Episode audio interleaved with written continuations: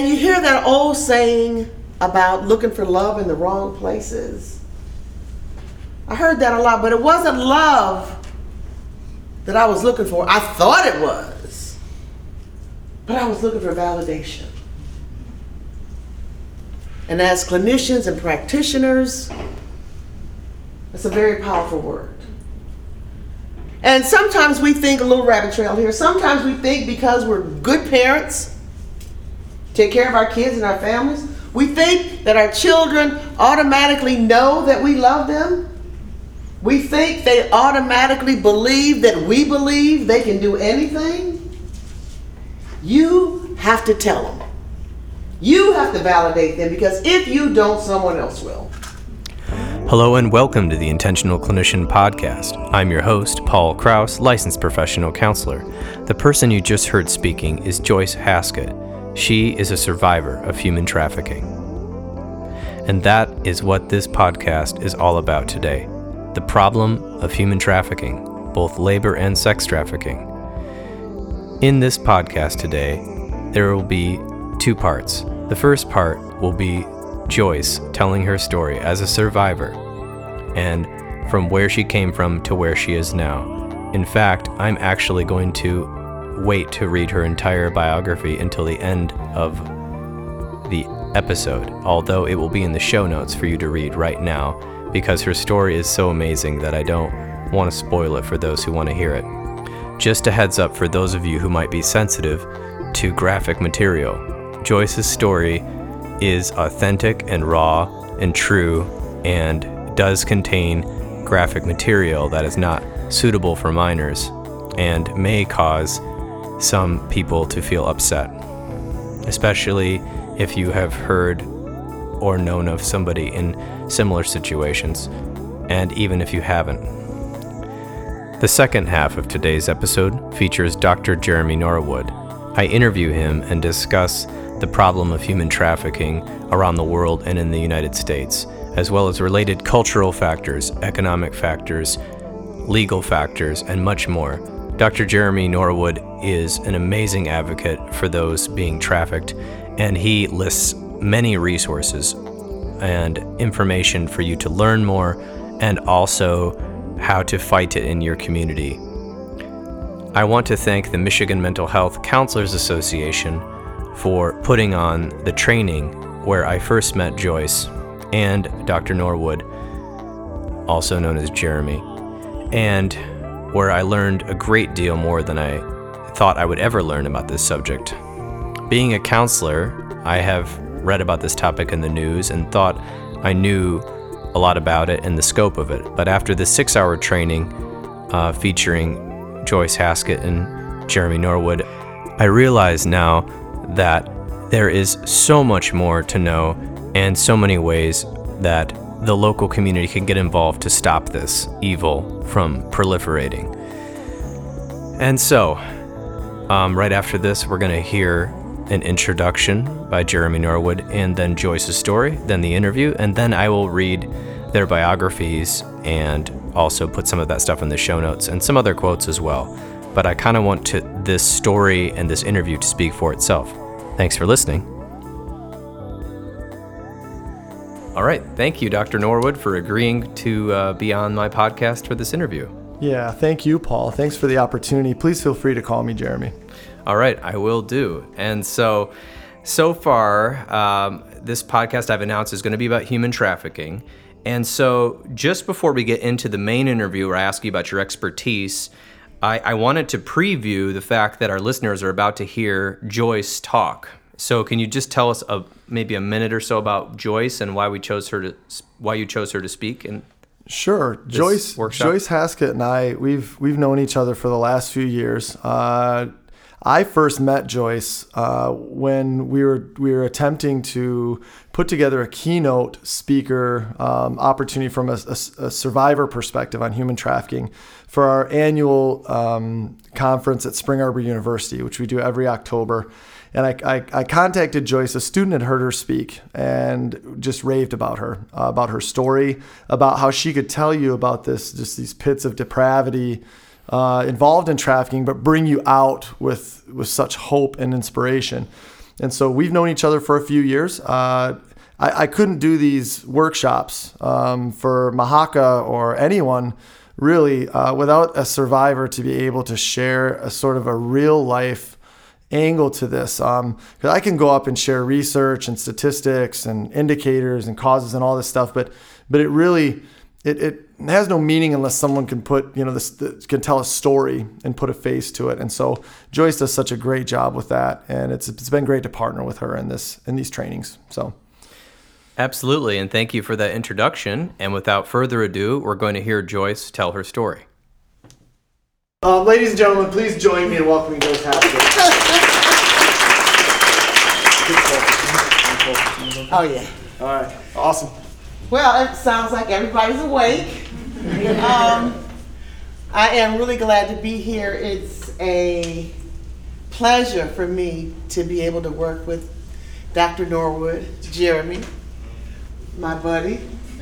Um, you know, I'm not just saying this because Jeremy's my friend, but I've been to so many of these trainings, and you're not going to get the quality of training and the substance that you get from other people that you get from Jeremy. So you should really count yourselves blessed today because you're really getting some good stuff.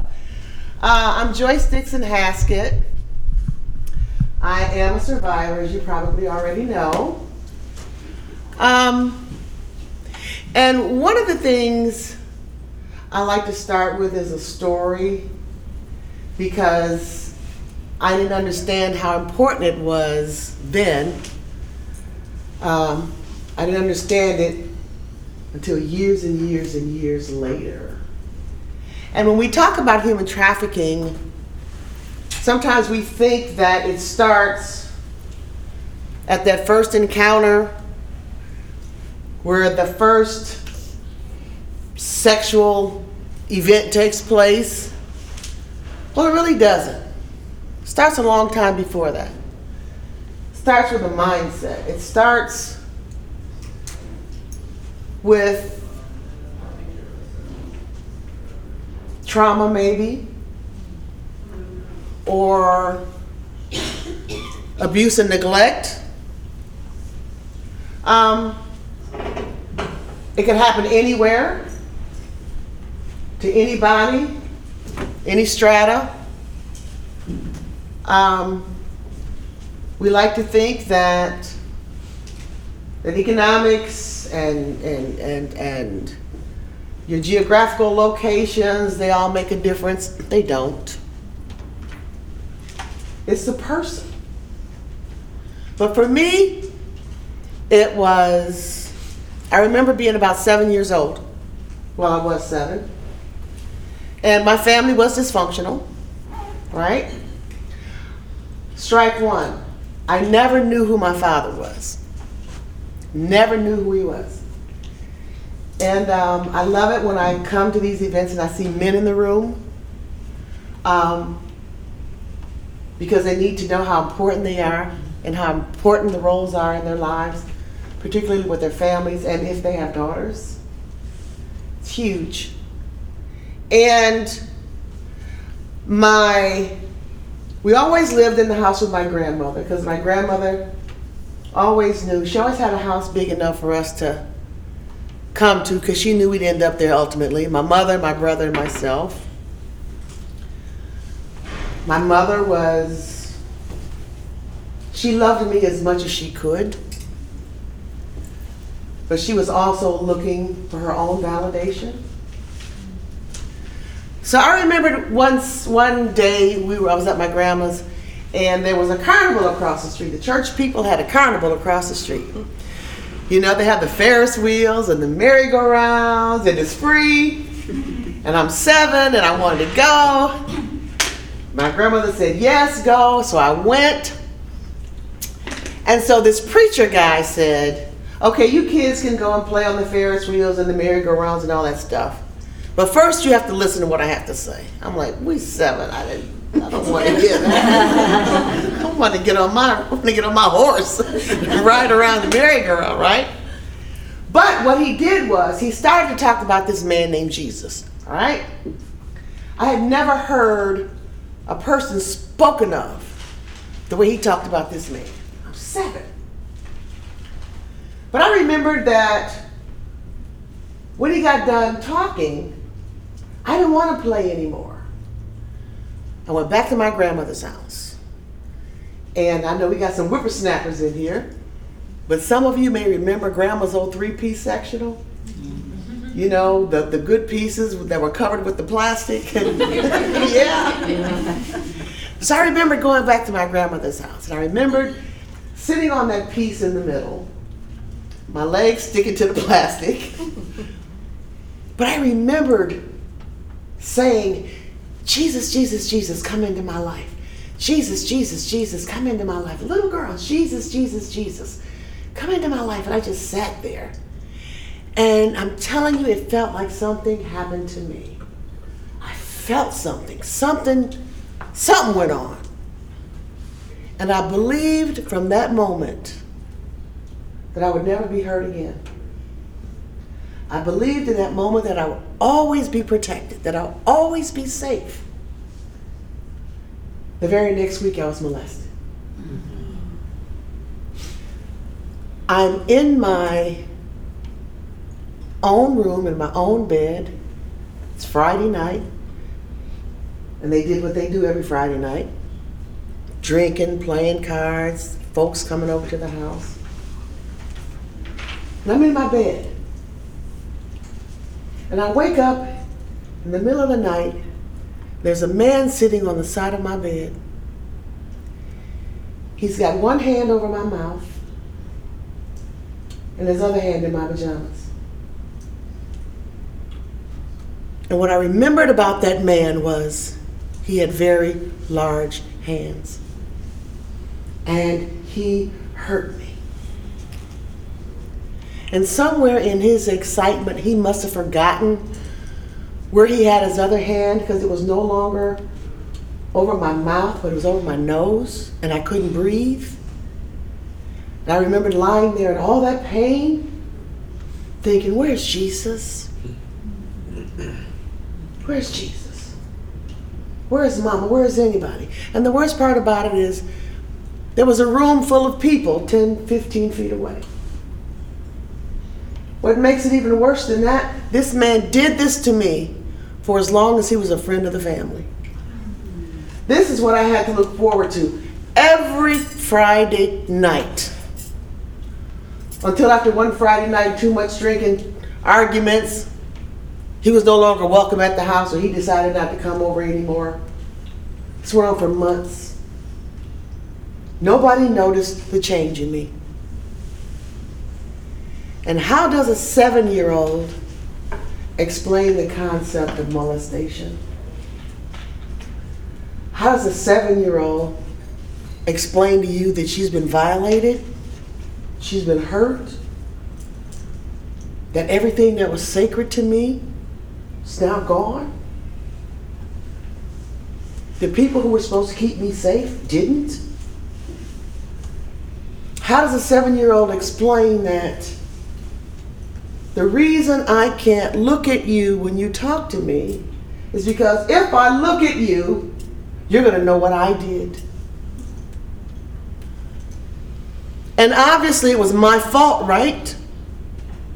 It went on for so long, it had to be my fault. I had to be bad because if it wasn't my fault, then Jesus would not have allowed it to happen.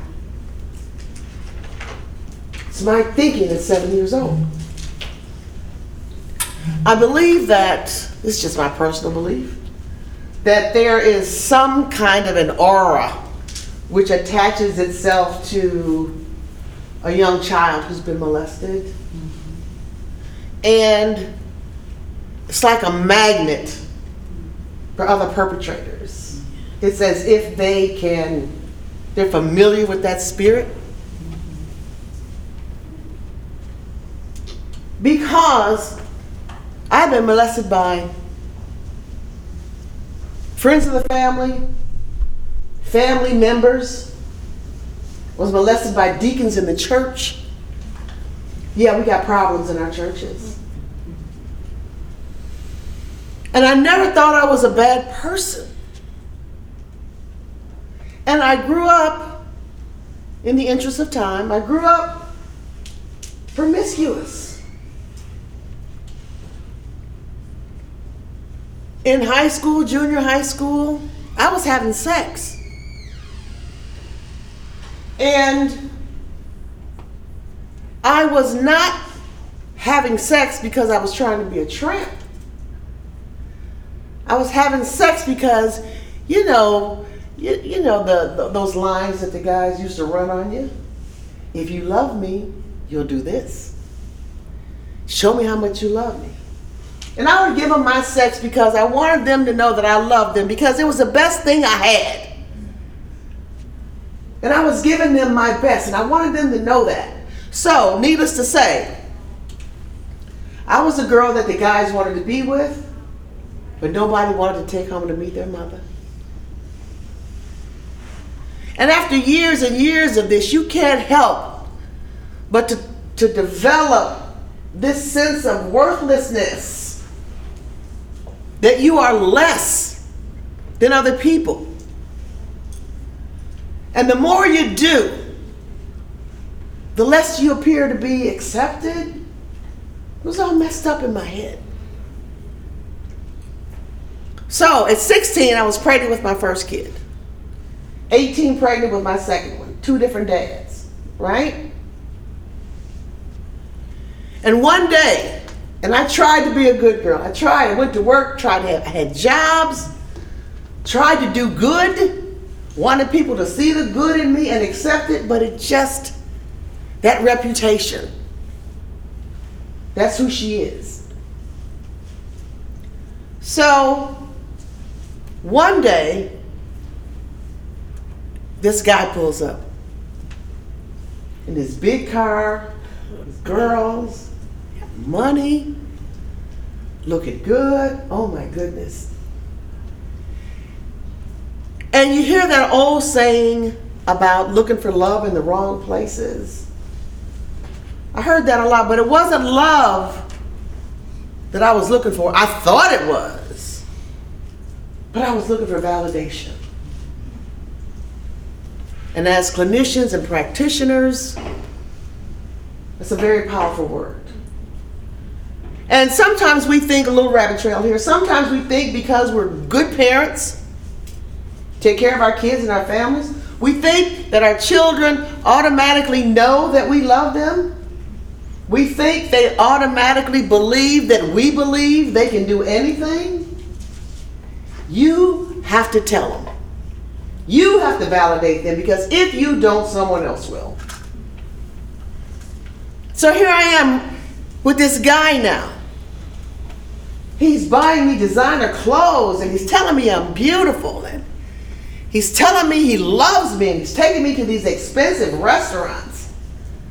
He's bringing money and liquor to my mother and my grandmother. They're loving him. One of the first things they do is learn how to separate you from your support system. So, I'm in a great place now because I'm validated, right? I am somebody now.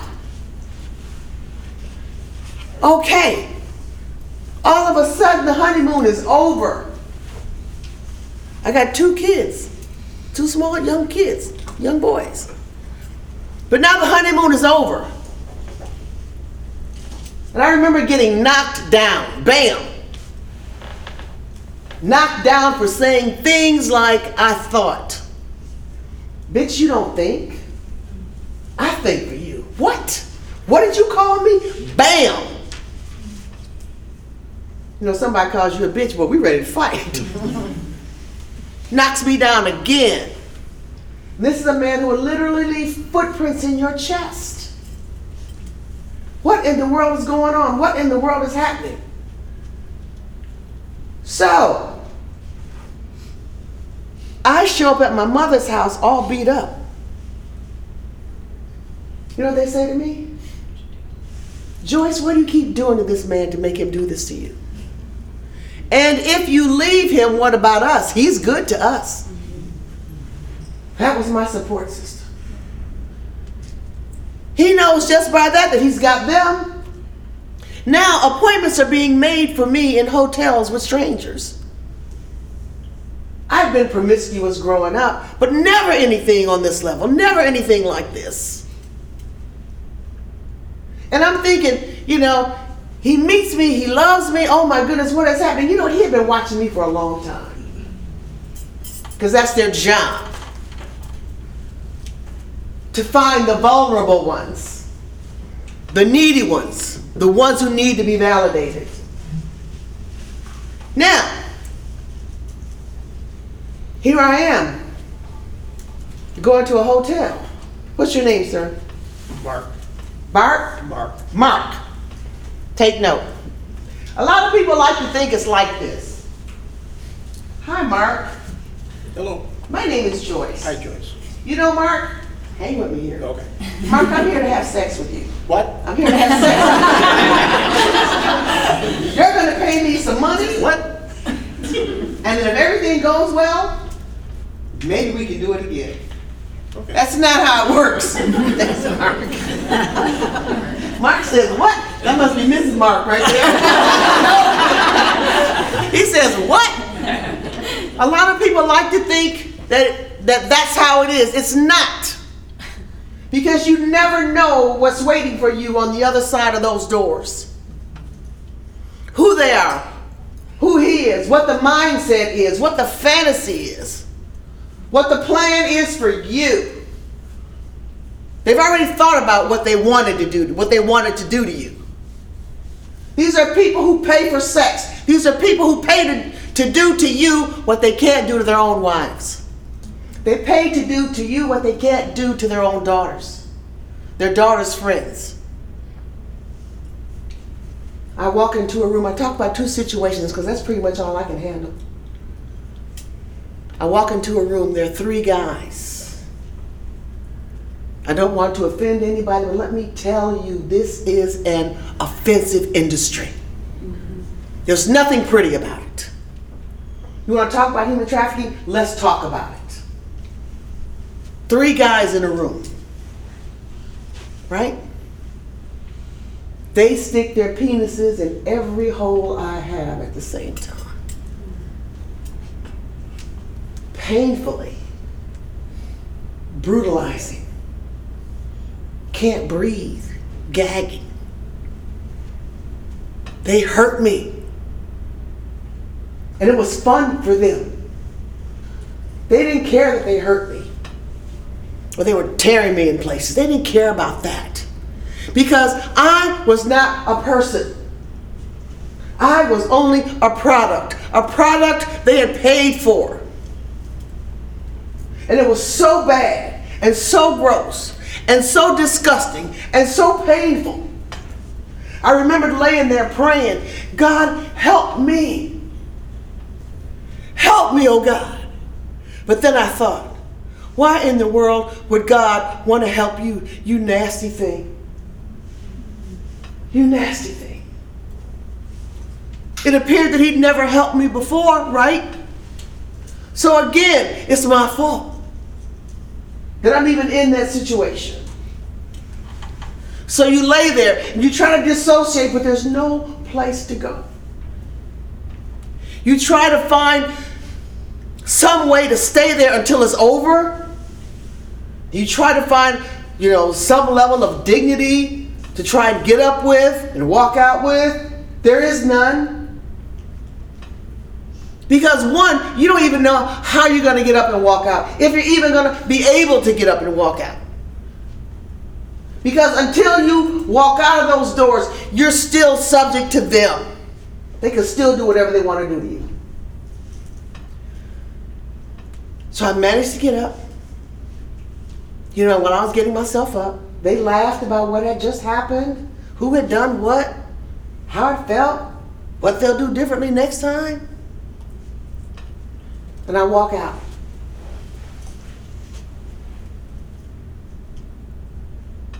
And you always try and make yourself feel better about what has just happened because if you don't, there's no way you're going to be able to do it again the next time. And there's no way out. And you know you're going to have to do it again the next time because you're still with this guy. You know, doing these things, so much comes back. Stuff that I spent 20, 25 years trying to forget. To let you know it's not all about sex. Human trafficking is about money, control, power, manipulation. One time I am the entertainment at at a party. So what they do is they strip me naked, stand me up in the middle of a bed, and start to beat me with pool sticks. And they beat me and they beat me. And the wager was how many licks I could take before I went down. And in the middle of that, I heard some guy say, Somebody needs to check this bitch's purse because she's got to pay for these bloody sheets. Ha ha ha. Well, they were beating me. Finally, the pool stick broke over my head, and I thought, it's over now. They're going to stop. No, they just called for another stick. Started to beat me again. This time I went down. And when I went down, I couldn't see, but I could hear. And I heard one guy say, You know, you've got to kill her. You can't take her to the hospital because they're going to ask too many questions.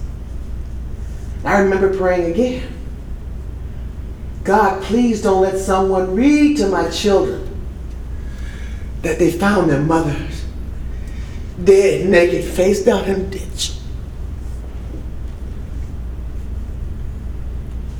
You know, I knew I had done some pretty bad things, but I never wanted my children to have to go through that. So I heard a guy say, the guy say, I can't kill her. Can't kill her. So they wrapped me up in a sheet like a mummy, put me in the back seat of a car, drove me to Henry Ford Hospital, and threw me on the back dock like a bag of garbage. I couldn't move. I laid out there for about three hours. A maintenance man found me, took me in. They asked me one time what happened to me, and I wouldn't tell. Once. Nobody asked me again. Later on, I realized that nobody asked again because when people ask you questions like that and you give them an answer, then that requires somebody to do something. A lot of times people don't know what to do, or they don't want to get involved with something like that. And they justify not doing anything by saying, hey, this is the life she chose. This is just par for the course. So I was in the hospital for 13 days. 13 days. And when it was it was time to release me, guess who they released me to? To him. So after that I'm thinking, I can't do this anymore. You know, the lifespan of a victim in the streets is five to seven years. The lifespan. I can't do this anymore. Either he's going to kill me, or somebody in those streets is going to kill me. Somebody's going to kill me. So I decide that the only way out of this for me is to kill him. And I decided that because I knew that you can't wound these people. You can't shoot them in the arm or the leg as a warning to leave you alone. They'll only make an example out of you. But in the streets every day, you can get a gun anywhere. And I got a gun, took it back with me, hid it in an upstairs bathroom that he didn't use. Waited for my opportunity. Came downstairs. Had the gun hidden in my robe. And the robe was on a hip length, so because you had to be you had to be visible, he had to be able to see you. And I was so scared. But I wasn't scared for the reasons that you might think. I was afraid that what if the gun doesn't go off? Or what if it jams? Or what if he sees it? And I sat there waiting for my opportunity. He was all stretched out laughing. I was sitting in the chair. Got up, looked at him, shot him once in the head, and watched him lay there and die. And then I thought, what in the world is the matter with me? What's wrong with me? I didn't panic. I didn't go to pieces. I found a way, got myself together, got dressed, found the keys, let myself out of the house because you couldn't get out once he let you out. And I left. I was gone for a couple of weeks. Called home, you know, come on home. Went back home, turned myself in, went to jail. I'm sorry to say that night I spent in jail was the best sleep I had had, and I don't know when. Didn't know anything about the law. It was election year, had never been in trouble before. Had a bench trial, which is crazy. Bench trial is, you know, there's no jury, just a judge, and it was crazy. It lasted a day and a half. About that time, when it was over, I had been found guilty of murder in the first degree and sentenced to spend the rest of my natural life in prison. But God. When the judge said you will die in prison because you have non you have non-parolable was non-parole premeditated murder is non-parolable. No parole board here. No, you will die in prison. That's what he said. And I was so conflicted because I wasn't a killer, but I killed. I wasn't a murderer, but I did murder. It was premeditated because I thought about it. And I thought about it because I wanted to survive. Then my mom, oh my baby, I was on my way to prison. Then. And I think one of the things that hurt me most was, and I couldn't understand how this could even happen, but they made him the poor innocent victim, and I was a cold blooded killer. That really hurt. But I'm on my way to prison now. So I go to prison, nothing for women, no education, nothing. No, ac- no access to the courts, no libraries, no law libraries, nothing. So I decided that I was going to try and learn as much as I could about how to help women in prison and their children. So some aggressive attorneys, young attorneys came through from Michigan and started to work on women's issues in the prison. And I was fortunate enough to be one of those who worked with these attorneys. And it took 11, 12 years. We finally won the case for women to have the right to education and access to the courts. Took 12, 11, 12 years for that. And the University of Michigan decided that they were going to implement this pilot program with women from the prison. So three women were chosen from the prison to see if they could do this pilot program. And I just, you know, just really happy to say that I'm the first woman to ever graduate from the University of Michigan while behind while behind bars. Go blue, no haters in here. Come on.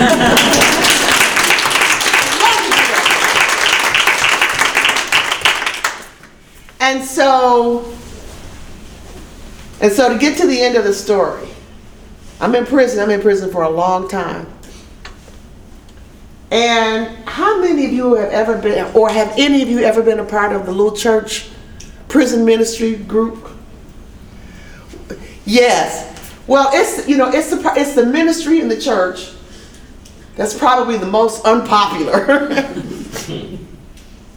you know, they faithfully they go to the prison to have church. Sometimes they get in, sometimes they don't. Sometimes they're in, they get put out. they come back anyway. But this one week, and remember, I did everything in the prison you can do. I did it all. Because when you get there, it's about adaptation and survival. You do what you need to do. But on Sundays, I went to church. And one Sunday, this little the group was there. Little old black lady. She was about eight, 75, 80 something years old. You know, and at that age, they have no filter. no filter, because they figure they've lived long enough to say whatever it is they want to say. and she looked at me. Come here, baby. That was in my good voice. Yes, ma'am. Come here. So I walked over to her. She said, How much time you doing? Just like that. How much time you doing? I said, I'm doing natural life. That woman looked at me and said, As long as there's breath in your body, there's hope. And your hope is in Jesus. There was that Jesus again. and she said it with such authority, like she knew what she was talking about. And like at seven, when I was at the carnival, I didn't want to stay there anymore. I went back to my cell, fell down on my face in that concrete floor, in my own snot and my own tears, because I had nothing left to keep me going. No hope, nothing. And I fell down on my face. Said, God, if I die in this prison, it's okay. If I die right here, it's okay, just as long as you save me. And as I was laying down there and I was crying and you know, I got crusty on my face from the snot. but I laid there and I meant what I said. And I heard the judge's voice in my ears. You will die in prison. And you know what? He was right, and I'm not ashamed to say it because the old Joyce laid there and died, and a new Joyce in Christ Jesus got up. When I got up off that floor, I don't know where it came from, but I had new hope. I knew somehow that I was going to make it. I knew that I was. And now I know that that thing that I felt when I was seven years old, that thing that was down in me, is the thing that kept me alive. It kept me. I saw so many women in prison die. But God kept me. And I got up, and just like that, things, information, I was a paralegal. Information I had been looking for just showed up in the mail for six years. Just showed up in the mail. People I had been fighting with for in the Department of Corrections for years, all of a sudden wanted to help me. I had no money, no lawyers. I won five appeals, and they were all overturned in the Michigan Supreme Court. All of them. I got a court-appointed lawyer. The judge who had sentenced me and who had denied all my other appeals died. It was like all of a sudden he died. he was gone. I'm like, ooh. then his son, who had the same name, they were going to, they, you know, they automatically said he had the seat. Well, this woman, the first woman ever in the history of the circuit, ran against this this judge, this guy who they knew was going to be a shoe in. She won. She had this campaign manager, this attorney campaign manager, who was like a junkyard dog. oh yeah. Somehow, I had no more money. A jailhouse lawyer found an issue in my case, filed. We filed a petition they granted me, okay, we're going to let her have an evidentiary hearing, which doesn't mean anything, but says somebody's going to listen. I didn't have an attorney. So I had to file for a court-appointed attorney. The attorney that I got just happened to be the can- that junkyard dog campaign manager who had worked for the judge, who had gotten the judge elected. Somehow I got her to be my attorney. She was my attorney. Well, I'll make a long story short. The day before I was supposed to go back to court, don't tell me miracles don't happen. The day before I was supposed to go back to court on an evidentiary hearing, which nobody really expected to be much, my attorney called and said the prosecuting attorney called her and said that he couldn't sleep the night before because I had been on his mind all night long. he called and they vacated my sentence. My sentence was vacated before I even got back to court. I get back to court, the judge says you don't have a sentence, so I can't send you back to prison. So we're just going to keep you here until we do a new pre-sentence investigation report. Did all that, get to court. Every professor I had had from Michigan was in court for me. Every teaching assistant I'd ever had was in court for me. You guys know how hard it is to get a TA to be anywhere they don't have to be. they called the people in the department called the judge and said, if you want this woman to walk out of your courtroom, this is the language that you use. It was amazing. They got up from Michigan and said, if you let this woman out, this woman walks out of your courtroom, we'll have a spot for her in the master's program on the main campus in four weeks. All I heard that judge say was, Joyce Dixon, have a good life. Boy, I walked in, yes!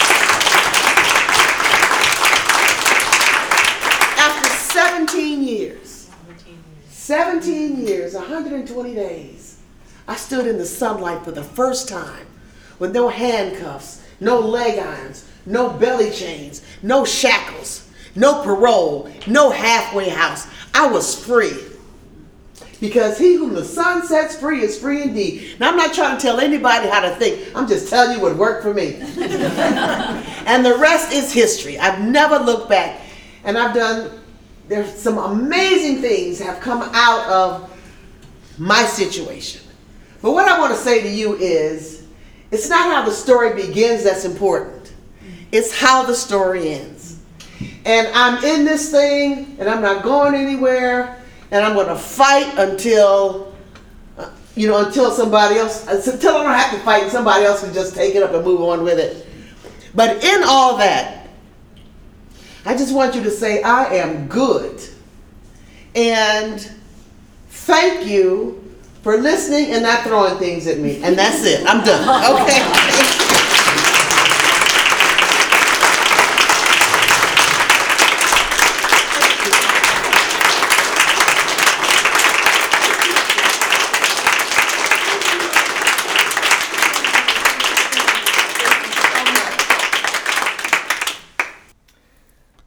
So everyone just heard Joyce's story, and I think the story speaks for itself.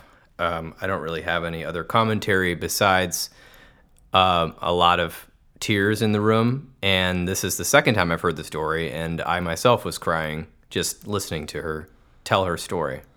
Yeah, she's her story is powerful and it's amazing, and I I understand it's difficult to follow that uh, because it is it's extremely powerful, and so I you know to, to see people stand up and clap and to to to encourage her and to cheer her on is is pretty amazing too. So we appreciate the support.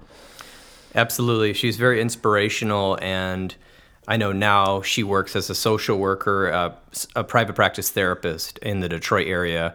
And the link will be in the um, description of this episode as well. And I know she's spoken about this all over the state of Michigan and I think probably elsewhere at this point by now. She has. Uh, she she works closely with Senator Judy Emmons um, in promoting these anti-human trafficking initiatives. She also, uh, as part of her work, she does a lot of. Um, well, she fought so hard for for women to get an education in prisons and and and and some of these different facilities. And so now what she's actually done is her her her program, which has been you know, uh, adopted by the state of Rhode Island. That she, her program she put together in her master's program, and after that has been adopted to the state of Rhode Island. And now there, there is a documentary actually made about this program and how it transformed the lives of some children whose whose um, parents were incarcerated. And so there's that documentary, and she's been able to travel. She's had opportunities to travel all over the country where this documentary has been screened. So it's it's pretty amazing. I mean, the the premiere was in San Francisco. What's the Right. documentary again? I remember she told me about it. I can't remember the name. Yeah, Probably I- should have had that. I'd have to double check Okay. the name too. what we will do is I will find out the name of the documentary and I will put it in the show notes. Um, so this is, you know, pretty much unedited. We like to just, you know, talk about what, everything off the cuff, and this is real conversation, and this is a real issue. So, and Yeah. Joyce is a, a survivor, and not a lot of people survive, as she discussed in her right. story. This average street life is five to seven years. Right. Um, and she was able to come out of it and now help a lot of people. And I think not only can she help women in prison and people that have been exposed to this, but I think this is also helping us wake up as a society to an issue that's been in the shadows for many, many years. And so I remember before I went to the training in March, I thought I knew about human trafficking. I had heard about it through various sources. It's been in the news. It's been talked about a lot by large groups in the United States about Right. how we have this large problem. And I primarily thought it was oh, uh, sex trafficking, although I had heard about some labor violations.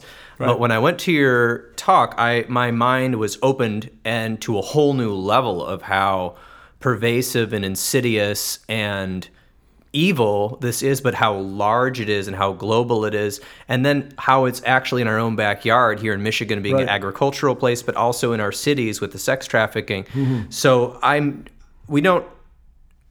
You, this training for those listening is what six hours Yeah, that we're it's a giving full day. It's a full day training. Yeah. So I appreciate Dr. Norwood, Jeremy, coming in here and letting me have a, him for about half an hour to talk to us about this. So I just kind of want you to start wherever you want, maybe either the story of how you got into it or just some of maybe start with some of the facts and then get into the story about uh, your kind of some of the bigger points that you think about with this. Sure. No, I, I think that uh, many of the individuals that come to be trained, and this is a training that's required, you know, the, the state of Michigan is required for counselors and social workers and dental hygienists and a number of these different professions. Uh, it's been a great opportunity to raise awareness about this issue because a lot of people, as you mentioned, Paul, I mean, uh, think of human trafficking as a minor victim of sex trafficking. And while the, there are those cases, what we have to realize is that uh, there are non minor victims of human trafficking, sex trafficking. There's also this incredible uh, um, um, issue of labor trafficking, which really, from a, a numerical standpoint, uh, whether it's global, national, or even local, we find so many more victims.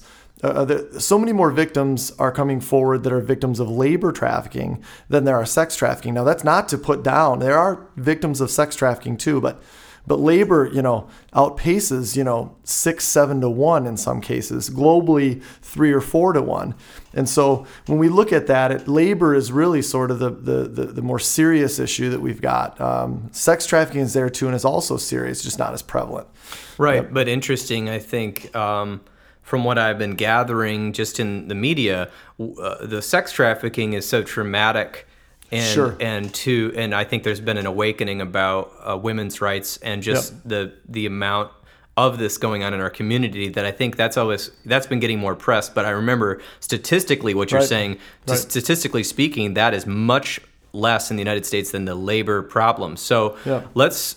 I know you don't have your notes in front of you right now, but off Yeah. the top of your head, how how bad is this both sex trafficking and labor trafficking in the human trafficking problem in the United States? Yeah, well, one of the things that's problematic here is is that we don't necessarily have the best. I mean, how do you measure or quantify a hidden population, right? Right. So some of the numbers, you know, you look at globally, we're talking about, you know, 40 million, I think is is where we're at in terms of the number of victims of human trafficking globally Currently. now. Currently, 40 according to- people 40 are million being people. human trafficked. That's right. And Okay. it's a 150 billion dollar industry. You know, those are I believe those are both the most recent numbers from the ILO.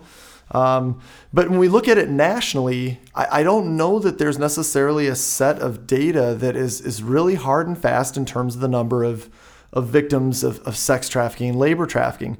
Uh, we know we, we know what we, we use is really sort of those that report right? So we use reporting data through organizations like the Polaris Project um, and the National Center for Missing Exploited Youth. We, we use some of those data that are out there, but we really don't. We really don't have a way to measure it in Michigan as well. There have been some methodologies that have attempted to. So you have some numbers, right? It started off in the tens of thousands. Now we're looking at the hundreds of thousands, but it's but it's really hard to sort of pin down because it's that hidden population, right? Right, absolutely. I remember hearing uh, we live. I live right now in most of the year in Kent County, Michigan, and I know Kent County has a huge human trafficking uh, task force and a bunch of nonprofits. I should say a bunch, a handful. I don't know, at least four or five that I know of Yeah, yeah. that are fighting human trafficking right here in Kent County. And so when I remember, I said to you. I said, "Oh my gosh, is Kent County just worse? Because look at these numbers." Right. And you said to me, "Well, that actually could be biased because we're actually paying attention in Kent County Yeah. and discovering Right. the sex trafficking and labor trafficking in this county. Sure. And thus we have these numbers, but we don't know the numbers for some counties in Michigan. We have no idea. That's correct. And I think, I, I don't know if I would say bias, but I, I, I like what Kent County is doing. There's a lot of awareness. Uh, there are a lot of individuals getting involved in the anti human trafficking movement in Kent County. Kent County also has the resources to address an That's issue true. like human trafficking.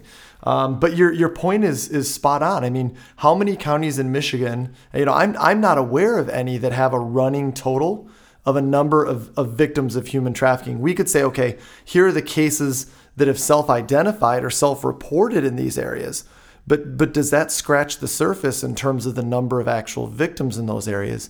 I don't know. Another hotbed that you'll hear about, uh, Toledo, right? Toledo's often on the radar because at the University of Toledo and, and in that community, they have a very robust task force that's attempting to do the best it can to measure the number of victims there. Um, but when we look at other areas, you know, whether that's where, you know, where I'm, I currently work in, in Jackson County or, you know, you look at Ingham County or you look at uh, Genesee County or Wayne or, or some of these larger counties, um, Oakland County, it, it's difficult to really quantify. And so we've really got to spend some time wrapping our minds around how do we measure this like we would a, you know, a, a sexual assault or rape or domestic violence victim. How do we how do we measure this in the same way? Because it's traditionally it's not captured in some of those statistics. And so there's a lot of information here to cover Sure. in a short amount of time. So It I'm is. trying to figure out how to. So basically, to summarize, we're just starting to uncover this problem in the last number of years, and and Yeah. what we've been discovering is this is way more than we thought it was. Right. I think similar. It reminds me of the book "The Body Keeps the Score," where Yeah. um, back in the 70s, I want to say, Dr. Bessel van der Kolk was researching um, incest and rape victims and also working with veterans with PTSD. Um, and what we, he thought the prevalent cultural sort of saying was, well, I guess these veterans have whatever this shell shock PTSD is, Sure. but you know, there's hardly ever any rape or incest victims. Those are so rare. Right. And then he discovered, um, well, no, that's actually completely false. There's, and then, uh, and then, uh, and saw that there were so many coming into his office. This could not just be this, this street that I work on. It just Right. happens to have all these people showing up. So, and then statistically, what we've been seeing is it's even worse, and we're only seeing what's reported. Right. And so, I guess I'm trying to figure out how to explain the problem of human trafficking because Right. for some people this almost sounds overwhelming. I Right. think. Um, how, what do you mean this is going on? Who's doing this? Right. Why are they doing it? Sure. Where did it start? Right. Um, you know, I think it goes back thousands of years, probably. It does, But, it, yeah. but why hasn't our culture looked at it, or are we complicit in not looking at it enough? Right. So, uh, can you touch a little bit more into the story of um, where does human trafficking originate now, Right. and who's doing it and why? Well, I think you, you hit the nail on the head here, Paul. I think we historically this has always happened. I mean, Right. we, we know this is old as this is as old as anything. Uh, but but recently there has been a bit more of a wave of awareness and research around this. And so I don't look at that as necessarily a bad thing. I think that's a good thing. I think it's an opportunity. Uh, what we have to remember with human trafficking is is that you're you know it, it involves um, some element of force, fraud, or coercion, right? Right. Uh, whether it's a sex trafficking case or it's a labor trafficking case, there's some element of force, fraud, or coercion. In cases of minor victims, that you don't need to see force, fraud, or coercion. It's this transaction uh, for sex or labor services, and and I think that's what when we look at this, you know, from a um, you know a minor based standpoint, uh, it, it really is human beings are bought and sold as commodities. And I think when you know when you look at that, whether this is you know um, decades or centuries ago or today, while it has changed, it's existed that whole time. And so when we look at that breakdown between sex and labor, that's when you know to what degree are we implicated? To what degree do we not want to see this? That's one of the reasons why I think, honestly, sex trafficking is focused on more, is because a lot of us can collectively gather around and say, oh, this is so abhorrent that a child would be taken advantage of like this. Um, but when we think about, you know, the money the, the history of the United States and the implications of labor trafficking and the transatlantic slave trade or when you think about things like you know the money I spend and what clothes I buy and who made those clothes or or you know even where you know uh, who picked the crops you know that I'm the vegetables that I ate. I mean there's a lot of implications in terms of what we say we value and we believe in and where our money goes and what that supports. And it, it, it causes us to look in the mirror and, and ask some really deep seated questions. And a lot of times we don't we don't always want to do that. And therefore we focus on the isolated individual cases of sex trafficking. And and I, th- I think you're right. I mean, I think this does happen in a lot of our communities. I mean, you know, in rural, this has happened in rural Michigan. You know, this has happened in very well off suburbs of Grand Rapids and Detroit and in other um, other areas. Um, it's happened in in urban areas too, as we see some of our younger people in Jackson. You know, be, there's a pipeline that goes into sort of a Metro Detroit human trafficking ring. So when we look at some of these things, what we see is there's there's really no way to put this in a box. I mean, it happens to a lot of different people in many different walks of life. And, it, and it's not that we're educating about this to make people afraid we're educating about this so that they can be empowered to know what to look for. Right. And so if we know what to look for, we might be able to help someone or report or something like that and report to the police, right. hopefully, that they would help or the FBI or the I think the national, would you say, Center for Missing and Exploited Children? Yeah, the the Polaris Project's got a national hotline. Polaris yeah, Project. I mean, so you know, the Polaris Project is really the national authority. I mean, for people who want to really dig in and learn more about this, the Polaris Project has a, a great website that, that can equip and empower a number of individuals, yourself or me, um, the, the people on the front lines, law enforcement, counselors, social workers, teachers. Um, uh, dental hygienists I mentioned before. We're talking trying to get uh, audience with realtors, other individuals that are in the community mm-hmm. on a day-to-day basis that can look for these signs. You know, because there are a number of these signs. I mean, it, it's difficult to go through and just list a, you know, a group of five or something. But um, when we look for indicators, you know, individuals who don't have possession of their documents. I mean, uh, their birth certificates, their driver's license. You know, somebody is speaking for them. Um, you know, uh, the, the, the, domestic violence, you know, you talk about power and control. Um, any sort of uh, marginality, whether it's education, racial and ethnic background, um, individuals with disabilities, mental health. I mean, individuals that are marginalized in many ways, excuse me, are looking for some of this affirmation in ways and, and it's and it's picked up on the internet. I mean, people are out there posting things about themselves that that that, that show these vulnerabilities.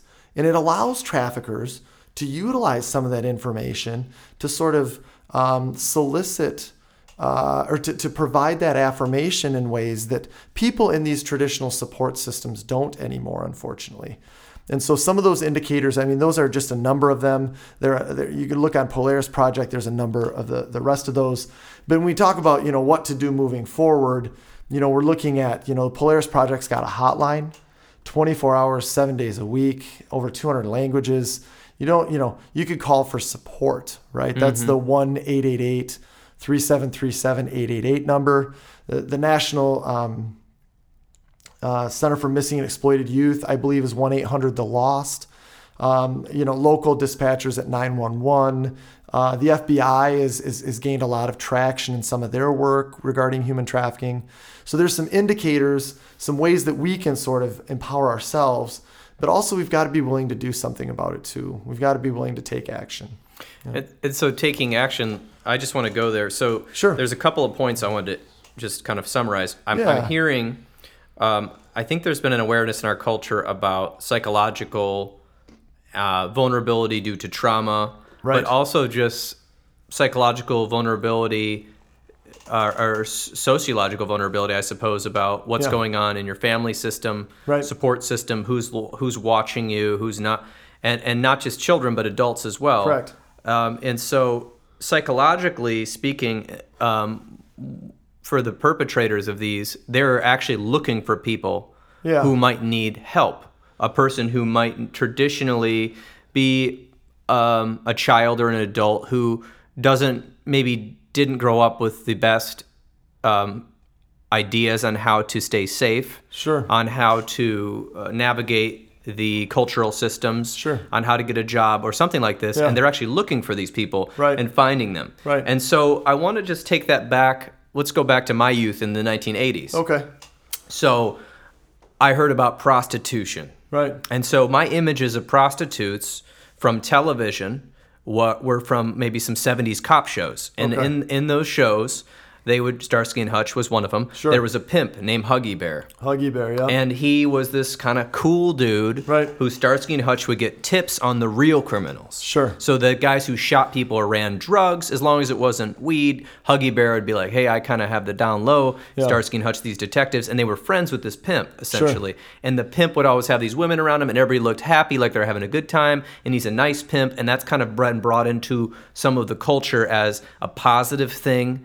Um, we see people saying in rap songs, "I'm pimping," which Sure. means, which is some sort of uh, euphemism for I'm doing well. Right. So it's sort of this positive thing. And then I remember in the movie Pretty Woman, Julia Roberts is a prostitute. And you know what? She it was her idea. She's making money. She's good looking. This is a way for her to pay through things. And this sort of this stereotype that I didn't realize was a stereotype until later that Sure. this woman is choosing to sell her body on the streets. And this was sort of, I grew up thinking this based on Yeah. media images that I got. Well, come to learn about trauma and trauma training and sex trafficking and rape and incest victims and all this in my psychology school. sure. I'm thinking, oh my gosh, this is the that's like a, the shallowest image. Right. The shallowest archetype of this is a woman deciding to do this and go into business and put up a shop at a hotel. Right. I mean, that's so shallow. It's actually completely backwards. Yeah. This is almost probably, I'm sure it's been the case at some point, but there's always psychological factors involved. And the majority of anyone in this is prostitution is not, they're not a prostitute. They are a victim of human trafficking. And so that reversal in the cultural mindset, I think, is starting to happen as people are starting to get it Yeah.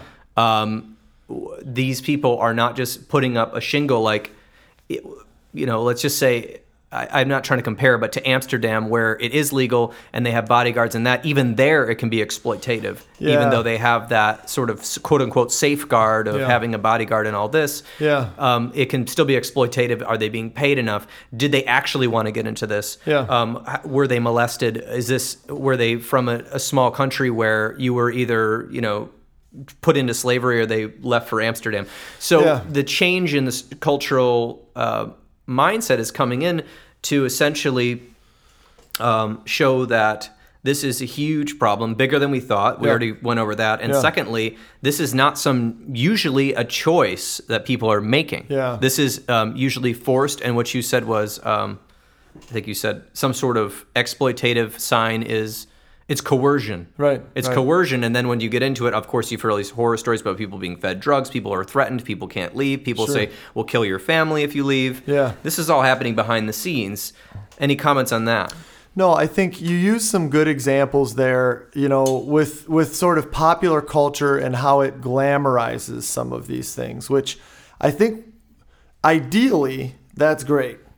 But reality is that, you know, the majority of your pimps aren't like Huggy Bear.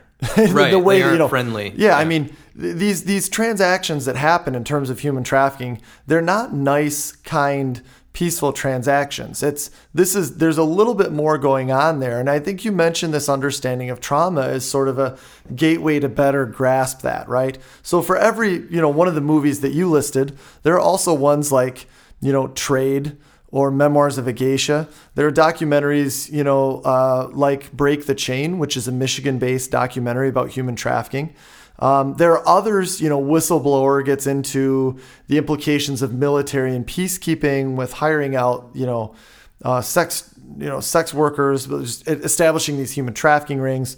There are a number of these these other forms of movies and media documentaries that show us a little bit more about what this is like, other than just this glamorized notion of, of what this is. So I think as we do more research and we understand this a little bit deeper beyond sort of the pop culture references that you're right, you and I grew up with, um, we we understand how uh, severe, how how dangerous this often is, and and how traumatic it is, right? and even going further, there's two points I want to make, so hopefully I can make them uh, with with regards to this because I did hear your training. The first one is w- what was scary to me was back in the 90s. I even remember think uh, hearing on the news some prostitutes were arrested for prostituting. Sure. And what I'm thinking is, a- a- or even a pimp.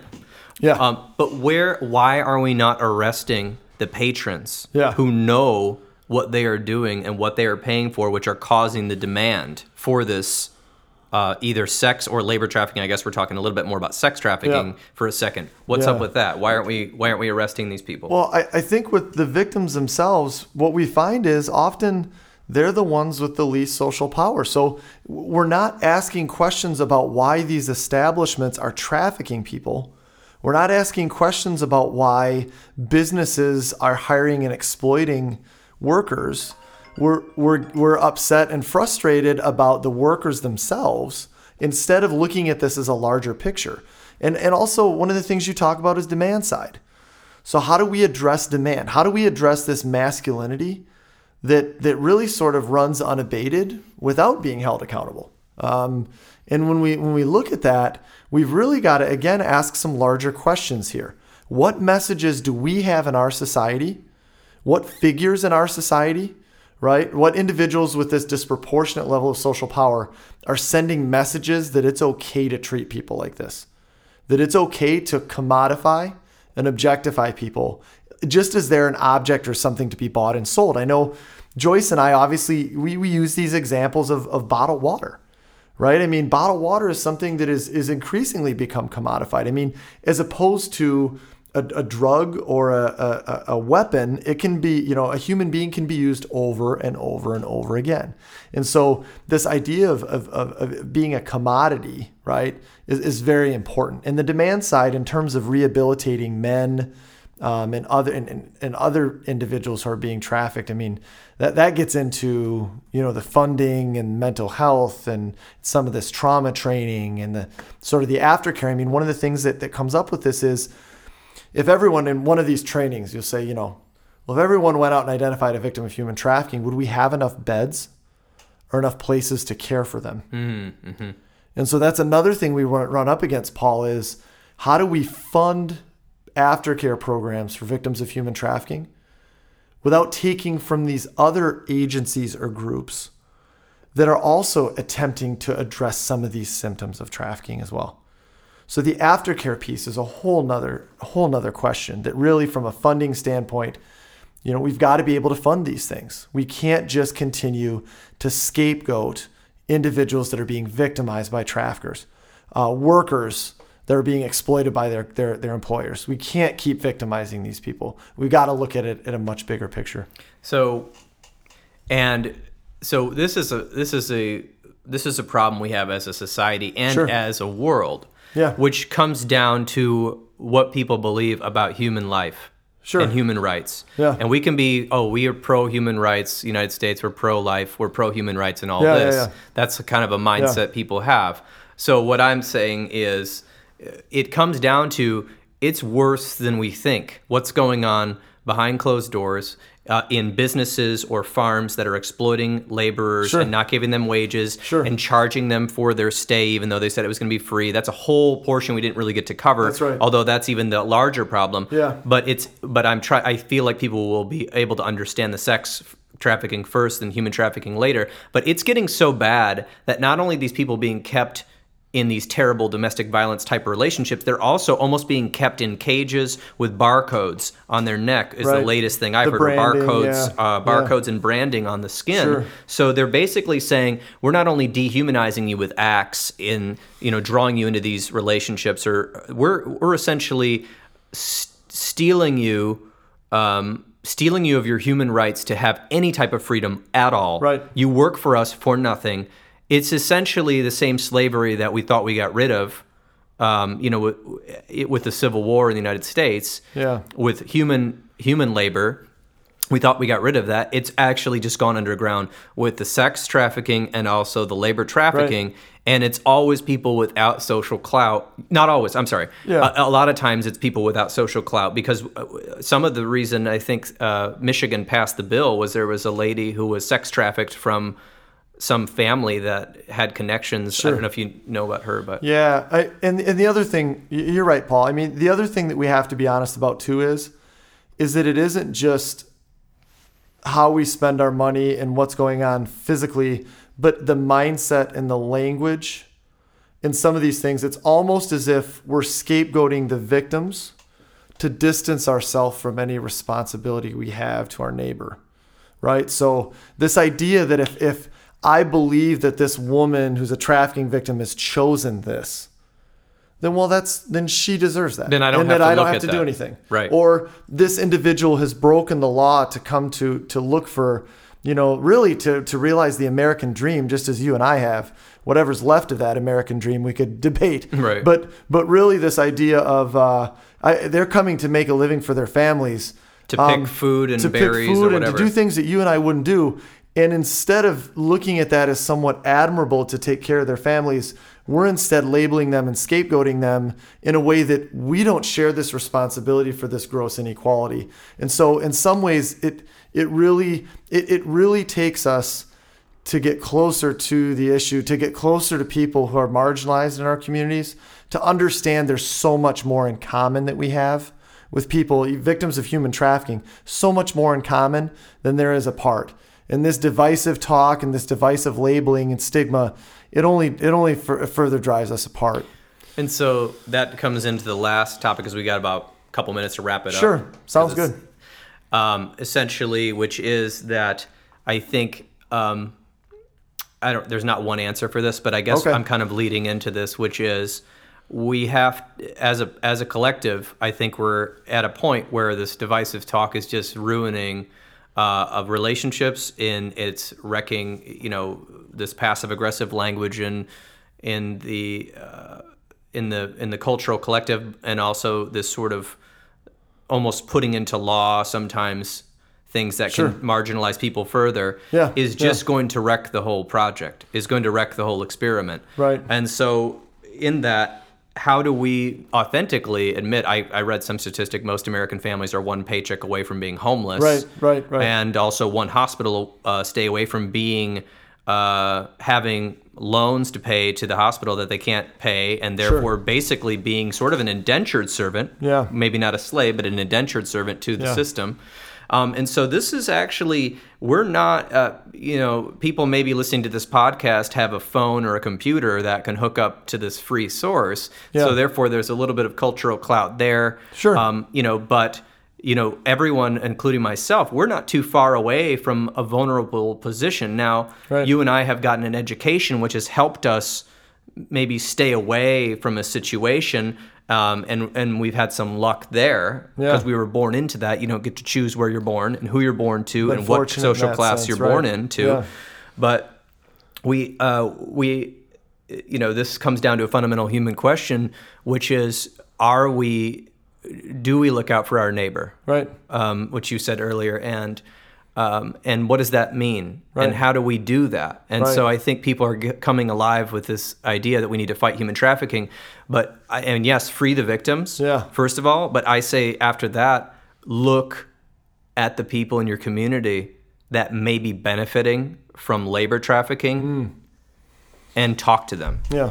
look at the people in your community if you're a male on the golf course Yeah. or whatever and, and, and you hear about somebody taking advantage of escort services Yeah. or um, making a joke about something about that and you feel like that you have an opportunity to say something i know that people think oh i would never know anyone who would use these services but people are using these services Right. they're using the sex trafficking and people are benefiting off the labor Right. and it's all over the place. Right. It's just dark. It's hidden, and so in a, in a psychological sense, um, I think hopefully this is a beginning of looking at our own shadow, Sure. and and humanizing, rehumanizing, Yeah. not only the victims but rehumanizing the perpetrators. Right.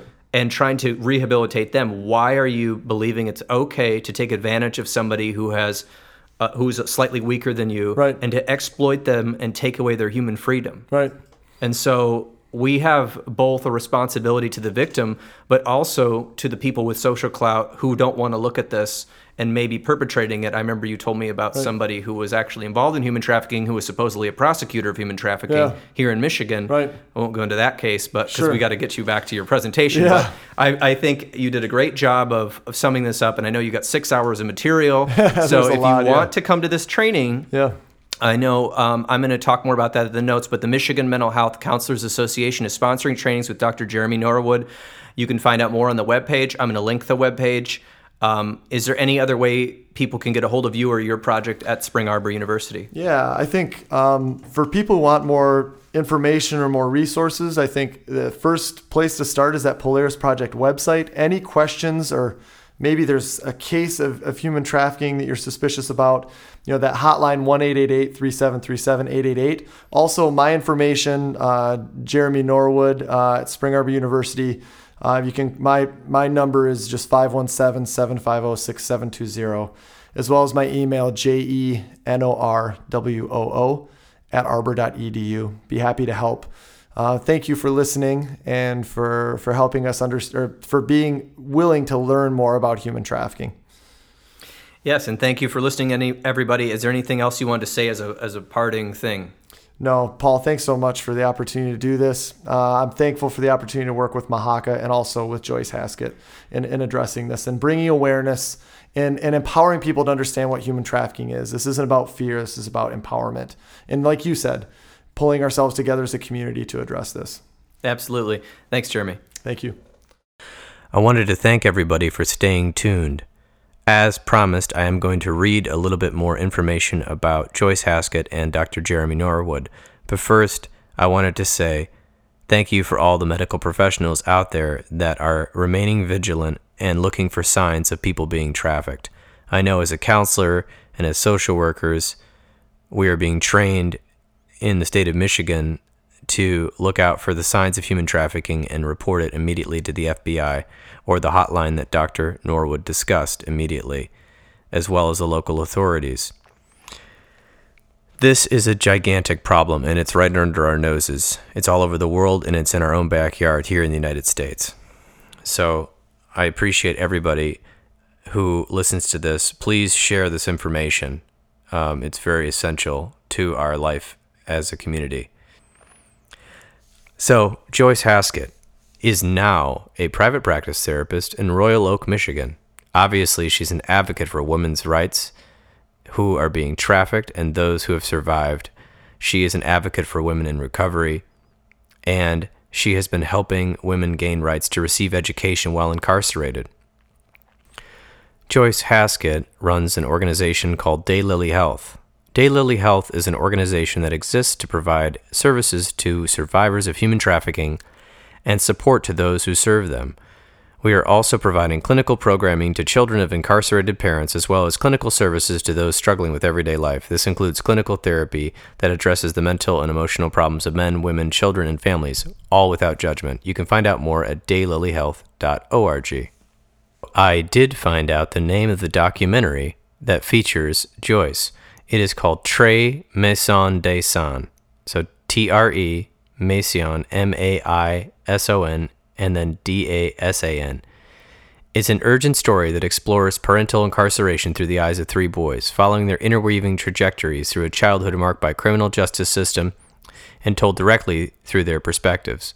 The film grapples with the legacy of incarceration and growing up and the struggle to define what it means to become a man in America.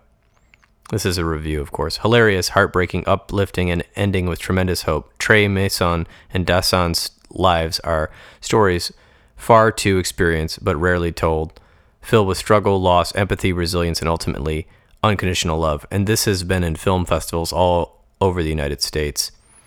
And uh, basically, the filmmaker discusses that he met uh, Joyce, who Haskett, also known as Joyce Dixon Haskett, um, who was incarcerated in Michigan uh, for 17 years, and her sons were six and eight years old when she went to prison, and 23 and 25 when she got home.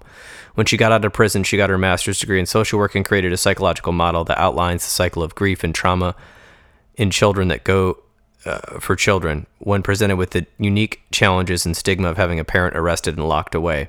Her model was developed into a parenting program at the John J. Moran Medium Security Prison in Cranston, Rhode Island, and that is um, where this filmmaker began making the film. And I guess Joyce is featured in the film. It sounds amazing. I have not actually seen it, but now you can all see it. I know that the premiere was in San Francisco at a film festival there, and I was reading about this in at the Montclair Film Festival website page. Now, um, I really wanted to thank Dr. Jeremy Norwood for being part of this podcast today, and I want to just tell you a little bit about him. He's the Associate Professor of Sociology in the Department of Sociology, Global Studies, and Criminal Justice at Spring Arbor University in Michigan. He has a PhD in sociology from Michigan State University, a, Mich- a master's degree in sociology from Michigan State University, a JD from Syracuse University, a master's in international relations from Syracuse University, and a bachelor's of business administration, English degree, and a sociology degree, all from Spring Arbor in 2002 is when he first graduated. He has been on faculty at Spring Arbor since 2006 and routinely teaches modern social, social problems and a bunch of other classes, including um, social, social stratification, international human rights, and careers in sociology and global studies. And they list a bunch of other things. From a professional standpoint, Dr. Norwood is extremely involved in the movement to address human trafficking in the Jackson, Michigan area, as well as all over the state of Michigan. In addition to completing his doctoral dissertation on human trafficking indicators amongst migrant farm worker populations in western Michigan, he has helped to train thousands of professionals from several fields counselors, social workers, dental hygienists, public health officials, emergency room personnel, probation officers, among others, across the state per the requirements listed by the state of Michigan. Dr. Norwood has also helped edit an upcoming book on the history and effectiveness of one of the county's country's strongest human trafficking coalitions in Central Florida, presented at numerous conferences and talks on the issue of human trafficking, and has collaborated with Spring Arbor University students to organize the Spring Arbor University Annual Conference on Human Trafficking, which takes place in mid October every fall semester on the Spring Arbor University's main campus. And yeah, Spring Arbor University is in Spring Arbor, Michigan. And you can learn more by going to arbor.edu and learn more about Dr. Norwood and Spring Arbor University. I wanted to thank the Michigan Mental Health Counselors Association, also known as MAHACA, for hosting this training and making it available across the state to mental health workers and really anyone who wants to sign up. And uh, I wanted to thank, in particular, the president, Napoleon Harrington, LPC, and Napoleon told me, We are happy that this program is an outreach for people to become aware of the inherent issues in human trafficking. Uh, we are all about empowering people through knowledge, experience, and the training.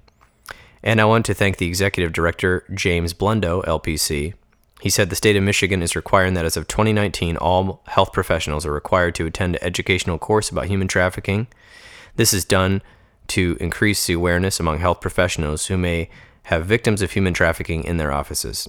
And I know that Napoleon and James are both amazing advocates for victims of human trafficking and are helping promote Dr. Norwood and Joyce as they bring this training all over the state of Michigan uh, and maybe elsewhere eventually. Thanks so much for listening to The Intentional Clinician. I've been your host, Paul Krauss, licensed professional counselor. I have a private practice in Grand Rapids, Michigan. I am also in Arizona and do consulting there with behavioral health organizations and individuals as well uh, for several months of the year.